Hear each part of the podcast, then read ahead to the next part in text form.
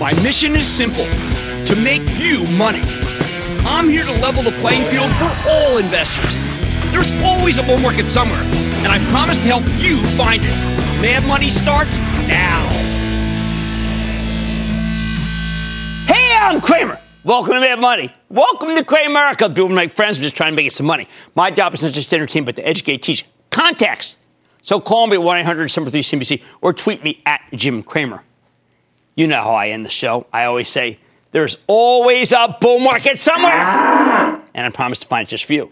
There's a reason I say that. It's because of days like today. Even when the Dow looked like it would be down 500 points, what happened? People found things to buy. Buy, buy, buy. Not in spite of President Trump's tariff tweet that caused the panic in the first place, but because of it.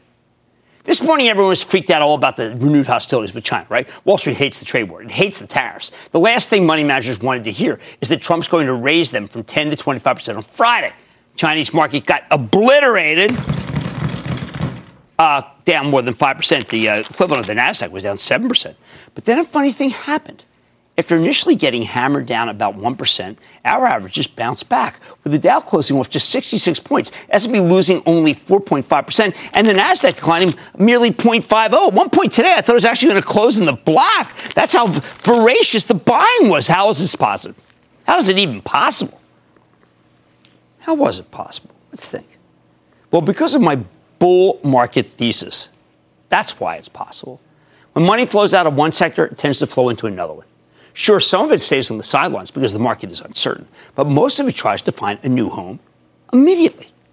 Today, investors bailed on U.S. companies with tons of China exposure, but then they swiftly put their cash to work in different groups. Where'd it go? All right. First, a lot of this capital poured into domestic companies that investors have faith in. What does faith look like in this context?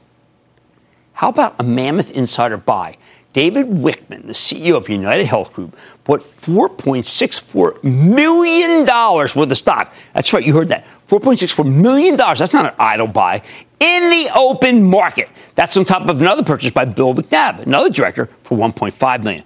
That's conviction.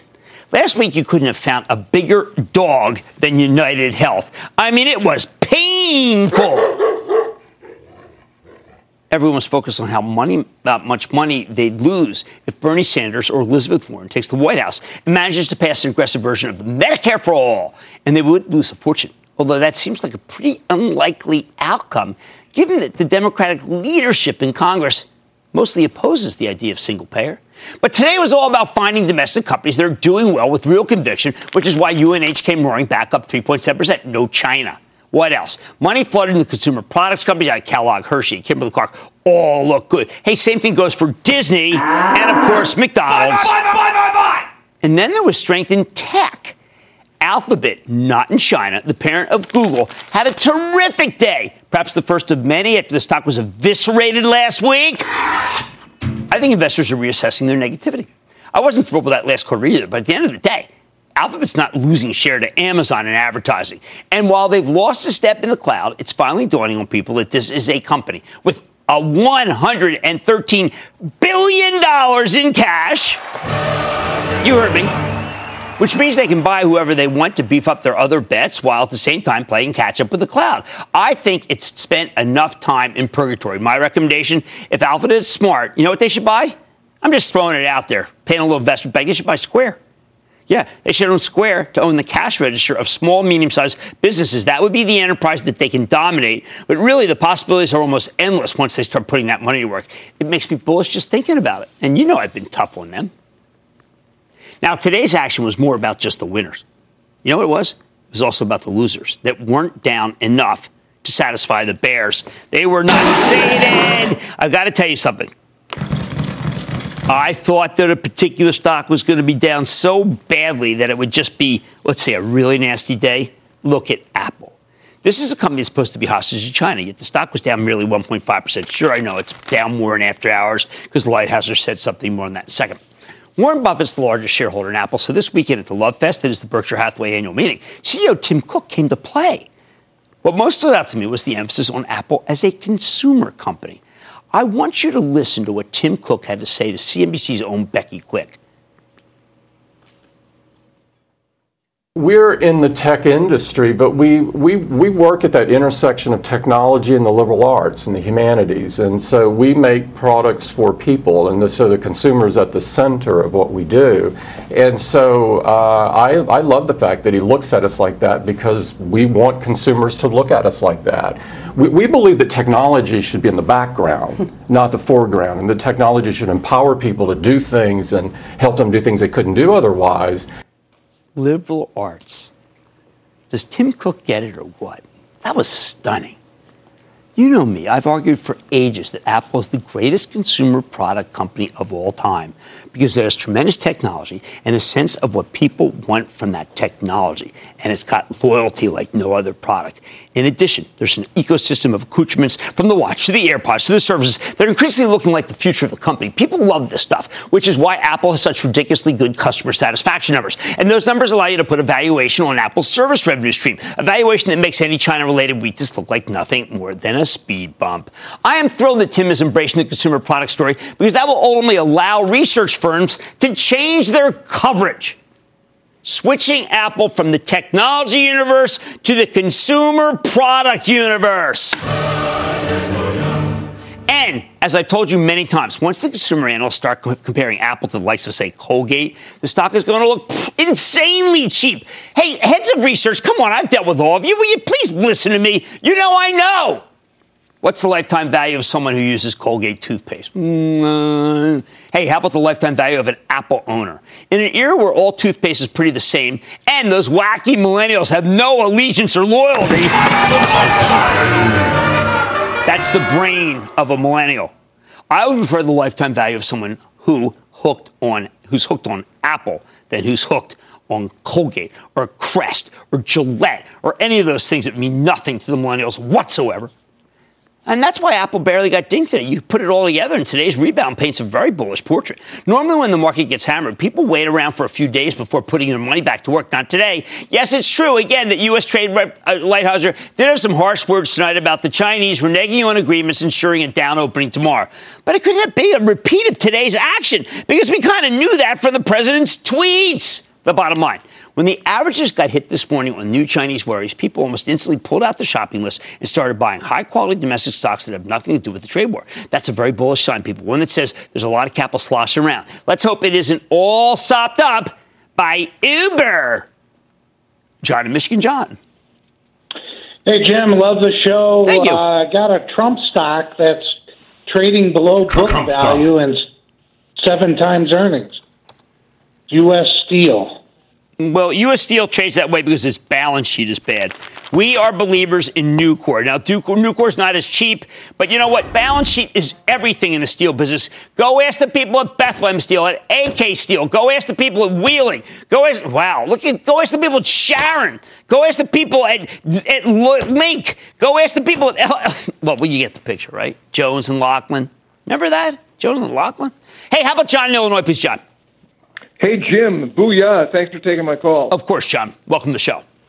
Hey, Jim. Uh, thank you. I, Jim, I'm calling about a stock you've recommended in the past. The company is Trex, symbol T R E X. Yes. You know, you know, they make a wood replacement product. I've owned it since 2012. I'm up over 600% on my original investments. Uh, last year, uh, their their uh, trailing earnings were up 41%. Uh, they're exceeding their five-year growth rate as of last year. Right good return on equity, clear market leader, but they've stumbled recently. First quarter was kind of weak. They've had some manufacturing problems, bringing a new product online.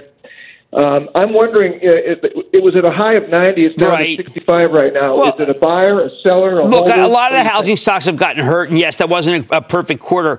But Trex is an amazing product. There is another company that's, that's that is gaining on them uh, that I know, but I think the Trex is, is one that you want to own. I think their stuff is great. My buddy Michael Haley, who works with me on my deck, we I swore I would never have anything but wood. You know what? I'm a Trex guy. I can't believe it. It, it, it, it looks it's like beyond meat. Days like today can be scary. It was scary at the opening, there's no doubt about it, but they also can give you some great buying opportunities. They should remind you that a pullback can give you great prices. We'll have one again tomorrow. If you're brave enough to act, I think you'll do fine. On Mad tonight, the oldest U.S. automaker is moving higher today. Well, I've got to tell you, Ford is now more valuable than Tesla since the first time since April 2017, although it finished off a couple pennies. But can this automotive legend lead the new era in autos, or are you suspicious like me? I don't know. And Meghan and Harry aren't the only ones celebrating a royal. I'm telling you which company's being crowned a new cloud king. And forget about Hasbro. Forget about Mattel. I'm telling you why the hottest toy company just might be Funko. So stay with Cramer.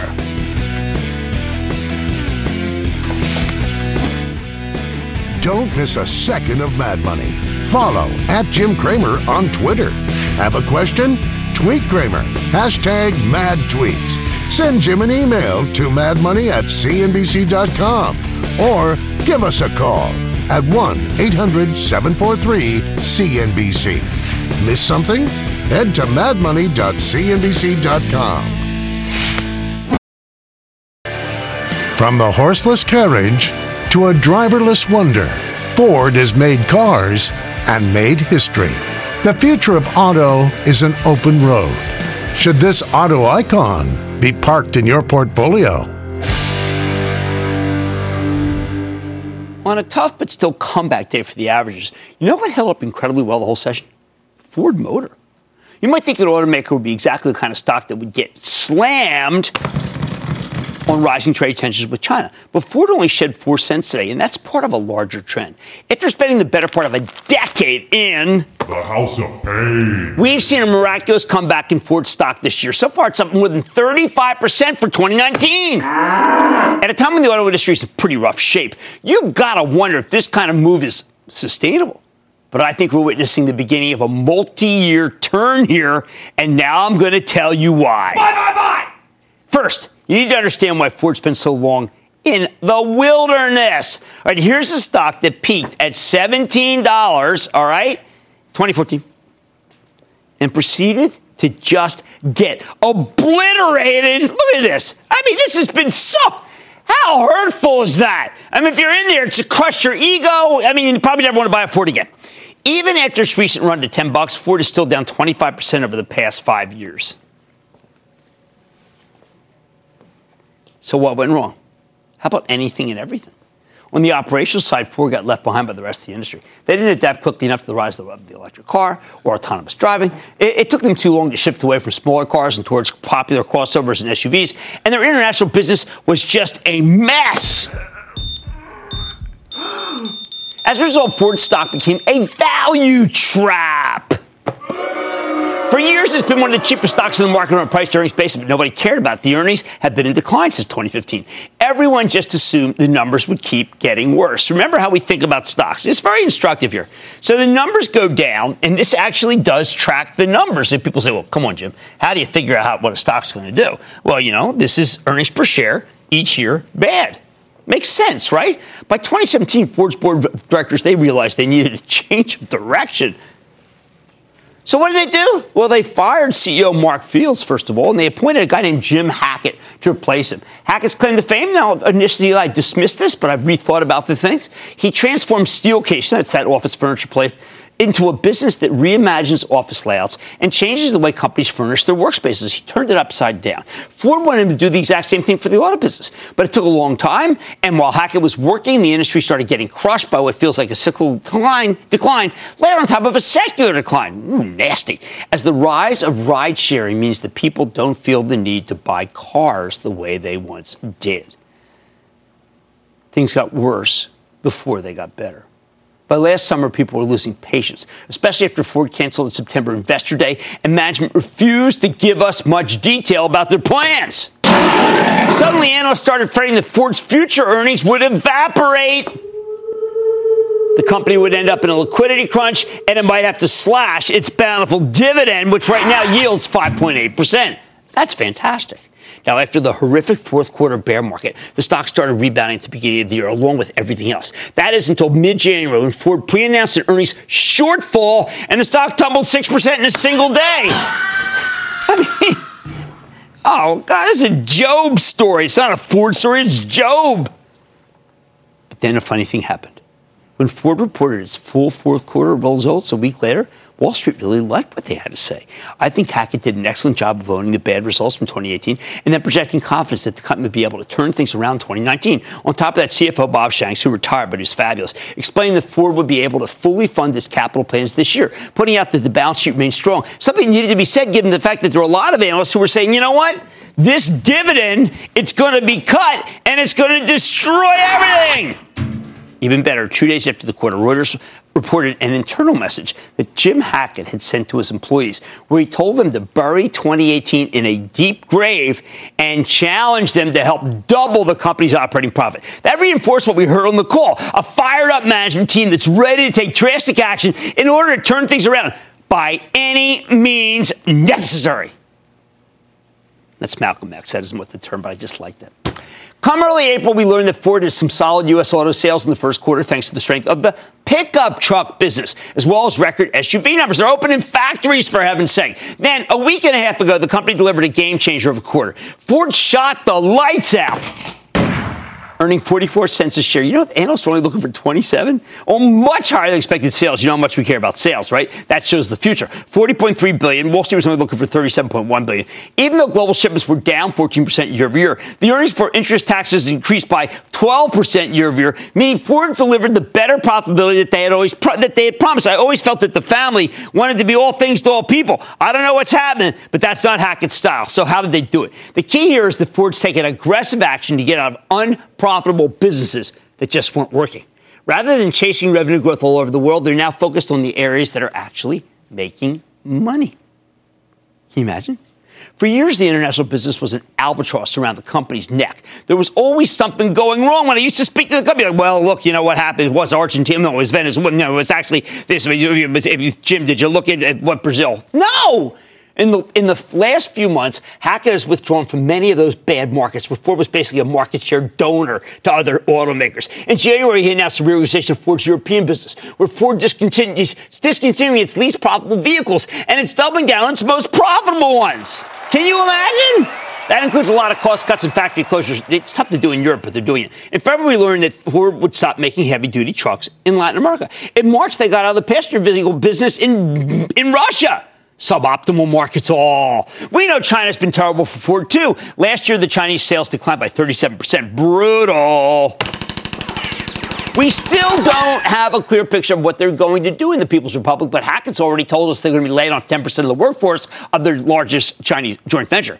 And in terms of profitability, China's already started to turn. Oh, that's the big thing, people. Ford is doing everything it can to stop the bleeding and become more focused, more profitable business, even if that means they sell far fewer cars. I'm telling you, I think it's working. That's not all Hackett's been doing. He's made up for lost time, ramping up Ford's investments in autonomous driving, technology, and electric vehicles, included with pan- planned electric versions of the F Series pickup and a Mustang inspired crossover vehicle. Last month, they announced a $500 million investment in Rivian. That's an Amazon backed electric vehicle company, as well as partnership to make new batteries using Rivian's platform. They're all also bringing in a former Amazon guy, Tim Stone. He's going to replace uh, Bob Shanks as the new financial officer. So you put it all together, you get a pretty clear picture. Six months ago, everyone was worried about Ford's future. You had analysts fretting about the company running out of money, potentially hitting their, dis- their dividend with a 50% cut. Ford has now put those worries to. Jim Hackett is finally delivering on his turnaround plans. He's created a leaner, meaner, more focused company that can deliver higher profits even when its sales are shrinking. Ford no longer wants to make cars everywhere, no matter what the cost. It doesn't want a one car fits all worldwide strategy. Instead, Ford is only making the vehicles where it can turn a real profit or else there's nothing worth making. And that's why I think this stock is just ridiculously cheap at seven times earnings with a bountiful 5.8% yield. The bottom line Ford's comeback is the real deal, people. Real deal. And I think it's just getting started. This is one auto related stock I am willing to endorse right now because Ford has figured out the auto business stinks and they're doing everything they can to pare back their exposure to the worst parts of it while embracing what works, like the fabulous, wonderful F 150 and all its spawn, the best truck in the world. Stick with Cramer.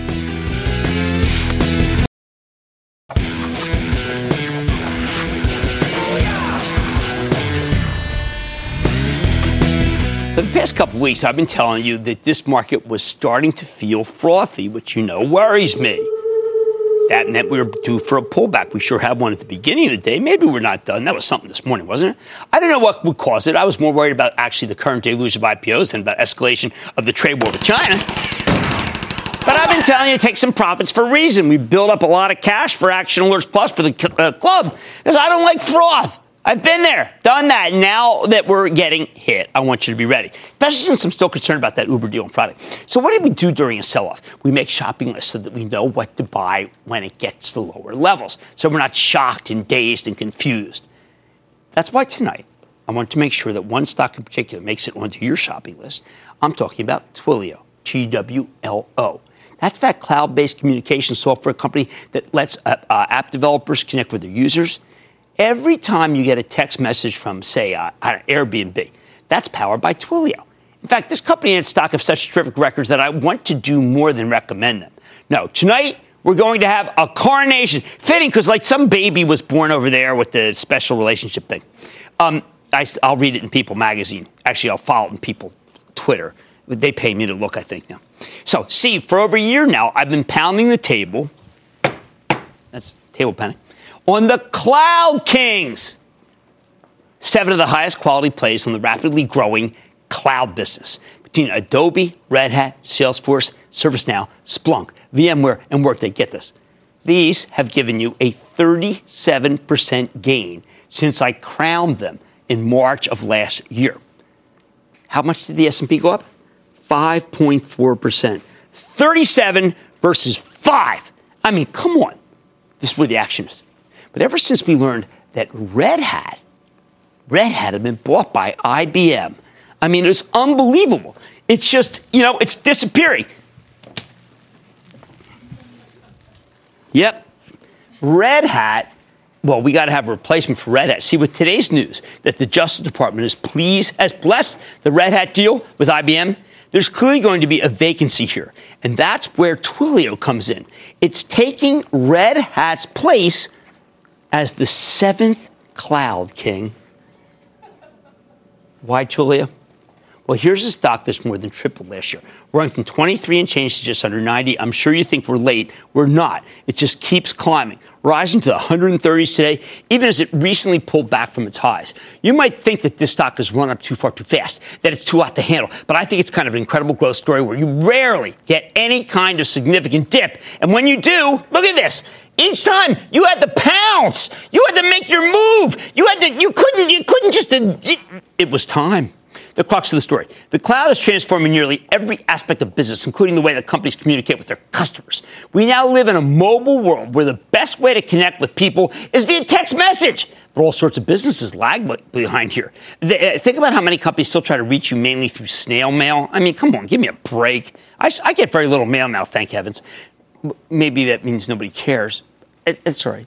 Twilio's technology makes it easy to for businesses to connect with you via text. And, and, I think we're witnessing a prolonged multi-year investment cycle where all sorts of enterprises invest in exactly this kind of technology. Even better, Twilio keeps finding new opportunities here. For example, last year they rolled out a new product, Twilio Flex, that helps companies modernize their absurdly outdated call centers. According to Twilio, something like 80 to 90% of call centers still use old-fashioned on-premises software. Most of these call centers want to embrace the cloud but they need a more flexible software platform, which is what Twilio Flex is all about. Their system makes it easy to build bots and integrated voice response systems.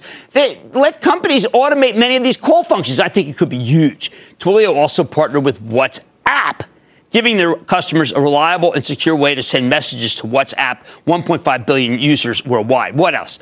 A few months ago, Twilio closed on an acquisition of SendGrid. They're all excited about this one, which will let them do the same thing with email. Now they're in the whole package. They help businesses connect with their customers across text messages, phone calls, video, and email. But, but why recommend this thing right now? Because the company reported a great quarter last week, and its stock sold off anyway because it had already run going into the earnings. Twilio initially jumped from 137 to 142 on some very strong numbers. By the end of the, of the session, though, the stock closed down 6%, 128. And it's still down more than five bucks from where it was trading before the quarter, and the quarter was amazing It, was, you know, anyway, Twilio earned five cents per share. Wall Street was looking for a penny. Their sales came in higher than expected, up 81%, people, year over year, 14% versus the previous linked quarter. The company's revenue retention rate, how much money, uh, money, uh, how much money their existing customers spent versus the previous year. That's a great metric for them. It's like a same store number, 146%. Meaning its existing customers spend 46 more versus 46% more versus the first quarter of 2018. Even better, Twilio gave bullish guidance for both the next quarter and the full year. Plus, CEO and Cramer fave Jeff Lawson, who's been on a bunch of times, told a terrific story in the conference call, yet the stock sold off anyway. And I think this is the kind of name that you have to be prepared to load up when to weakness. I know it's not a huge pullback, but the Cloud Kings rarely give you those. I mean, look, you just get modest dips in these things, and they turn out to be fabulous entry points. Honestly, I was hoping that Twilio would get hit harder today when I was working on this piece, but after opening all the way down to 127, the stock ultimately clawed its way back to 131, closing in the black. I mean, that's how resilient this is. These are all resilience. I mean, ServiceNow. Holy cow. I mean, these are, that's why we go out west, frankly. We go out west to see these companies. But we're going next week, by the way, because I miss it. All right. And I like getting up at 2 a.m. But the problem is, is I go to bed at 2 a.m. So it's a real difficult thing when I'm out there. Party hard, go to bed at 2, wake up at 2. It's unbelievable. Try it. All right, there's one more reason I like Twilio here. The recent wave of ridiculously overvalued tech IPOs has made this stock look darn cheap by comparison. Consider Zoom Video Communications. That cloud-based video conferencing software company, smoking hot stock. These are very similar companies, but their stocks are radically different valuations. Now, Zoom does have a faster growth rate. Its sales were up 131% last year. Twilio only up 81%. That's still a number most companies would kill for. So on these, on this level, it makes sense for Zoom to be more expensive. But man, oh man, Zoom is 125% more expensive. 120% more expensive than Twilio, trading at 34 times this year's sales. Twilio's 15 times. I've told you before that I think people are paying too much for these fresh traced IPOs. However, if people are willing to pay 34 times sales for Zoom, which is a second rate company versus Twilio, that makes Twilio's valuation look a lot less absurd by comparison. I'm not going to tell you that it's cheap, but I'd rather own Twilio than these shiny new objects, including, by the way, Beyond Meat. That's no Cloud King. Beyond meat. I mean, if you say it a lot, does it make it, the stock go up still? That's why we started positioning Twilio today for my Charitable Trust, which you can follow along by joining ActionAlertsPlus.com club. We've been saying over and over again, waiting for first down day. We got it. It's the only way to buy it. The bottom line, with Red Hat being bought by IBM, we're crowning Twilio as our newest cloud king. The company's had an amazing year, and over the long haul, I'm betting its stock has more room to run. I just hope Twilio sells off later this week. Money managers dump all the things in tech in order to raise funds for Uber's IPO. Now that would be a gift. Ready? You guys weren't ready for Beyond Meat when the sausage stuck on the wall. Odd job! Tom in Florida. Tom! Hey, Jim, a big booyah from Jacksonville Beach. Jacksonville? Hey, uh, oh, my. I love the Jags. I love the Jags. Yeah. A great team. But they're, yeah. they're going to come back. They're going to be a good team this year. Oh yeah, I, I like their I like their roster. Big improvements because see, you got the greatest quarterback in the world other than one we have. Let's go. All right. Hey, I started building my portfolio based on your recommendations starting January 3rd with Apple. In February, towards the end of February, you had the CEO of CyberArk. Didn't you uh, love him? Mo, it was Mo. It. He, he was fabulous. Udi Mokady. I love him. He was fantastic. Yes. Well, as soon as the, the show closed, I boom right on the. Uh, I went right to my accounts and I uh, I bought CyberArk. Well, you must be up 30, 12. 40 points. Yeah, I am. I had a great uh, I had a great return with them, and I'm still hanging on to them. But my big question is, I know you like this area uh, of the market, especially in technology for cybersecurity, but do we buy more? Do we? Do yeah, you don't want to buy more. You don't want to violate hold? your basis. I always teach that at the club. Uh, you've got a great position. You're a winner. If you want to, I would take maybe a quarter of it off and go buy a cashmere sweater with it. And congratulations. That's what my mom always did when she would gamble. My mom liked the slots and the ponies. Uh, she did. She loved the ponies. Let's go to Dave in Illinois. Dave. No, we can't. We're going to save Dave, whom I know. Dave is long time, long time. What do you call it? Many time, long time? What is the term? Time, time? All right. I think our newest Cloud King Twilio has more room to run over the long term. I'm keeping my fingers crossed for an Uber related pullback later this week. And it's time to say goodbye to Red Hat! Much more, man, buddy. Had Funko's pop. Toys aren't the only thing popping. With the stock moving higher after earnings, I'm getting the full toy story. That President Trump knows more than you about how tariffs work. Let me tell you why. An lawyer calls rapid fire tonight's edition of the Lightning Round. So stick with Cramer.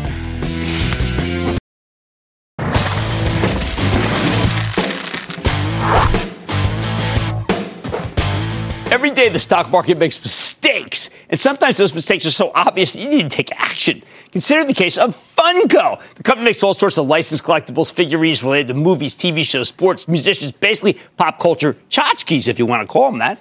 When Funko reported some fantastic numbers in early March, the stock got hammered mostly on profit taking. That's why I pounded the table and told you to buy this one when it was trading at $17.79. Since then, Funko's giving me a phenomenal 20% gain, and I would not be surprised if it's got more room to run. See, when Funko reported again last Thursday, it delivered a magnificent 8 cent earnings beat off of an 8 cent basis. Higher than expected sales, up 22% year over year. It was a clean beat, and the stock word response, something that continues today. Funko tacking on another 4%. But even up here, I've got to tell you, the darn thing just sells for 15 times earnings, and I think that makes no sense given the slate of mega blockbuster movies this year. I think the numbers will continue to be excellent. Do not take it from me, though. Let's check in with Brian Mariotti. He's the CEO of Funko. Find out more about this exciting company's quarter and where it is headed. Mr. Mariotti, welcome to Mad Money.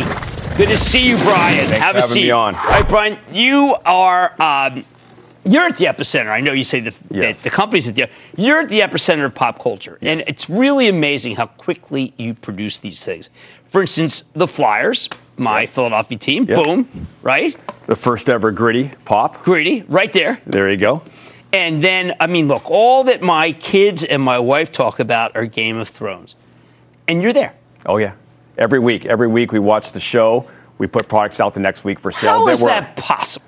Uh, a bunch of people that absolutely love pop culture, tuned into pop culture, artists, marketing people, uh, designers, and, the, and, and our wonderful partnership with HBO. So we watch the episode. We have stuff out within two to three days. We start pre-selling it. that Now, how week. much is, is from China? Uh, we are right now uh, morphing toward about uh, 70% outside of China. Okay. Yep. And uh, can you move as fast outside China? And is the product the same quality? Yeah, uh, better quality, better, Better cost, quality. better quality, And less uh, expense. less expense, uh, less uh, better cost of goods, more stability. Wow. Okay, so walk us through some things because it's very exciting. Well, I mean, look, we're, we're in the middle of uh, arguably going to be the largest movie in the history of cinema, Right. which is uh, Avengers Endgame. Obviously, we uh, released 20 some odd products, but after the movie aired, Marvel was uh, coy enough to not tell us everything was going to happen in the movie. So our designers are rushing uh, six or seven new products, in addition to about five or six embargoed products that we had once the movie was released. All right, so let's say I went to your factory. Yeah. Would there be people working 24 7? I mean, like, you know, is there someone working at 3 a.m. tonight? There is, there is. Really? Yes, and we're, we're uh, now with the internet and, and spoilers, uh, we're on lockdown, making sure we don't ruin any movies, because that's another responsibility we have to have with, with our partners. How quickly can you do athletes worldwide? We can get uh, athletes done as soon as under 70 days. Right, give me an example of an international uh, athlete that I would want. Well, I think, you know, uh, obviously uh, we're doing uh, Tiger Woods. Okay. And we're working with uh, Augusta and doing him in his green jacket. So that's going to be a big one, obviously very relevant with him Right. and his, in his uh, win uh, for the first major in 11 years. Uh, India. Yeah. We do the three largest uh, cricket players in India. As All we so start- what do you, three large, I mean, cricket, they are, uh, hey, they're just crazed about Yeah, yeah. So what will, how many will you produce and how many will you sell? What do you think? I, I think we'll do the, the top three players. Uh, my guess is we'll be at least a, uh, a half a million units just on those three players. That's astounding. How can Yeah. you meet that demand? Yeah, it's it's uh, a lot of factories working a lot of time.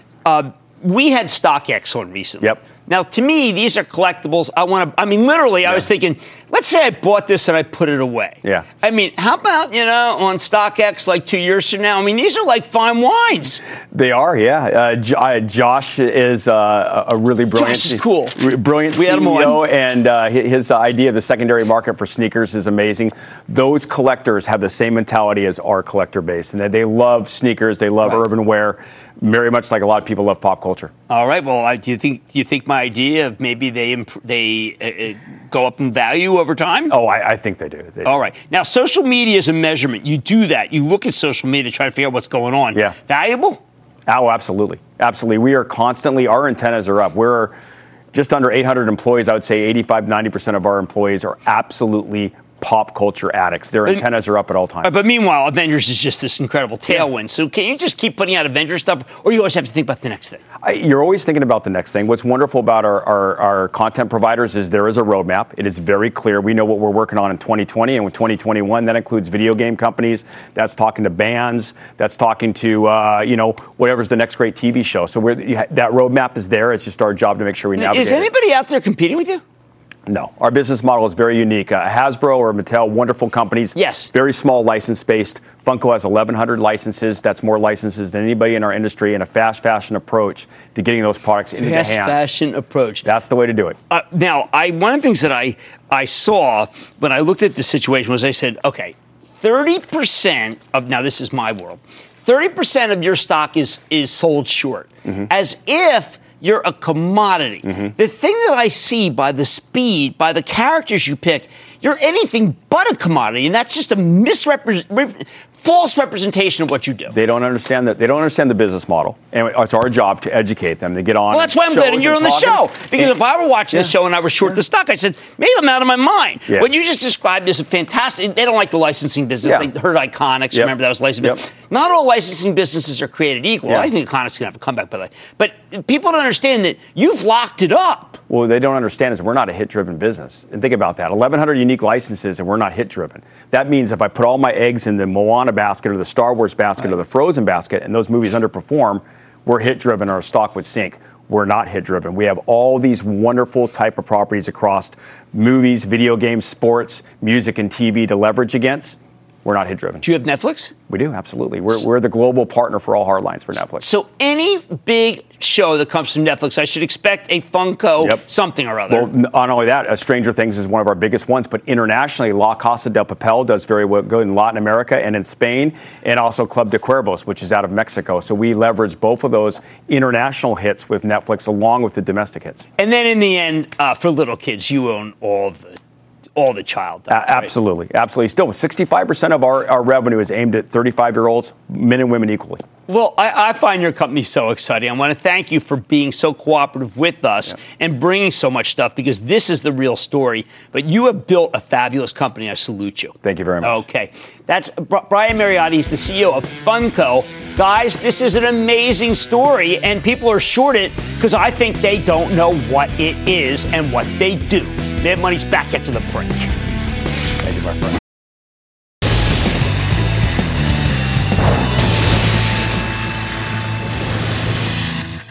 It is time. It's for the lightning round. Of course, one of the teams. And then the lightning rounds are, are you ready, skate daddy? Time for the lightning round. Because I'm going to start with George in New Jersey. George. Jim, my stock is an American company with recurring revenue, Lennox Industries. I have liked Lennox Industries since the show began. It's just an unbelievable market. They are really good at the HVAC, and the sprinklers, everything. Nice call by you. Hey, I need to go to Frank in Florida. Frank. Hey, Jimmy. Yo, You're buddy. my guru. I'm thinking about taking a position in Nabors industry. Okay, your guru Great is ca- saying your guru is saying Don't buy, don't buy, don't buy. you don't need don't that buy. house of pain. I want you some better stocks. You need Kevin in Minnesota. Kevin, Jim, thanks for taking my call. of course. Hey, man, hey, I need some help here looking at CHRW, CH Robinson. Oh man, you're just going to be in a house of pain yourself. The stock is all the way up.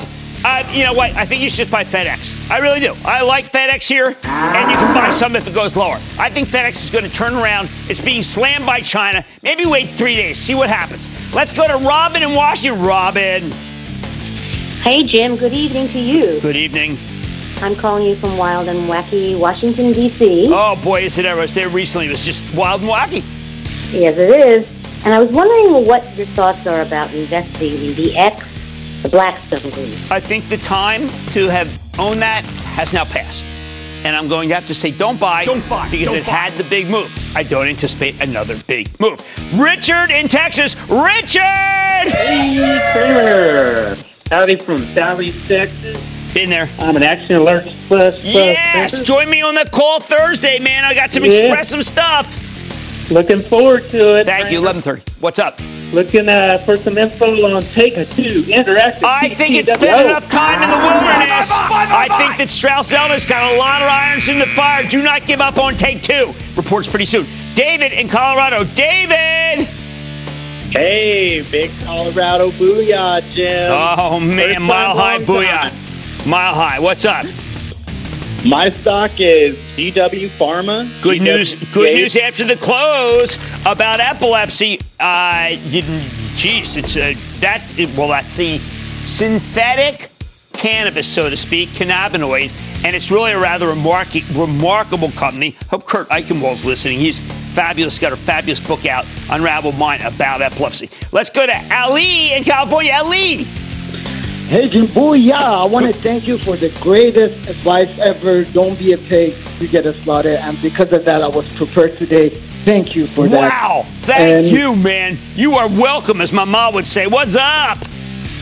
Only four, four, four, uh, four weeks in the market, and I was prepared. Thank you. But uh, now my question is, with all this China uncertainty, I'm looking into defense sector. How do you like General Dynamics, ticker Yeah, you know, it should translate like that, but people just say in the end, hey, the Democrats own the House, so therefore you can't buy uh, defense, and I got to stick by that because that's the uh, zeitgeist. And that, ladies and gentlemen, conclusion of the lightning round. The Lightning Round is sponsored by TD Ameritrade.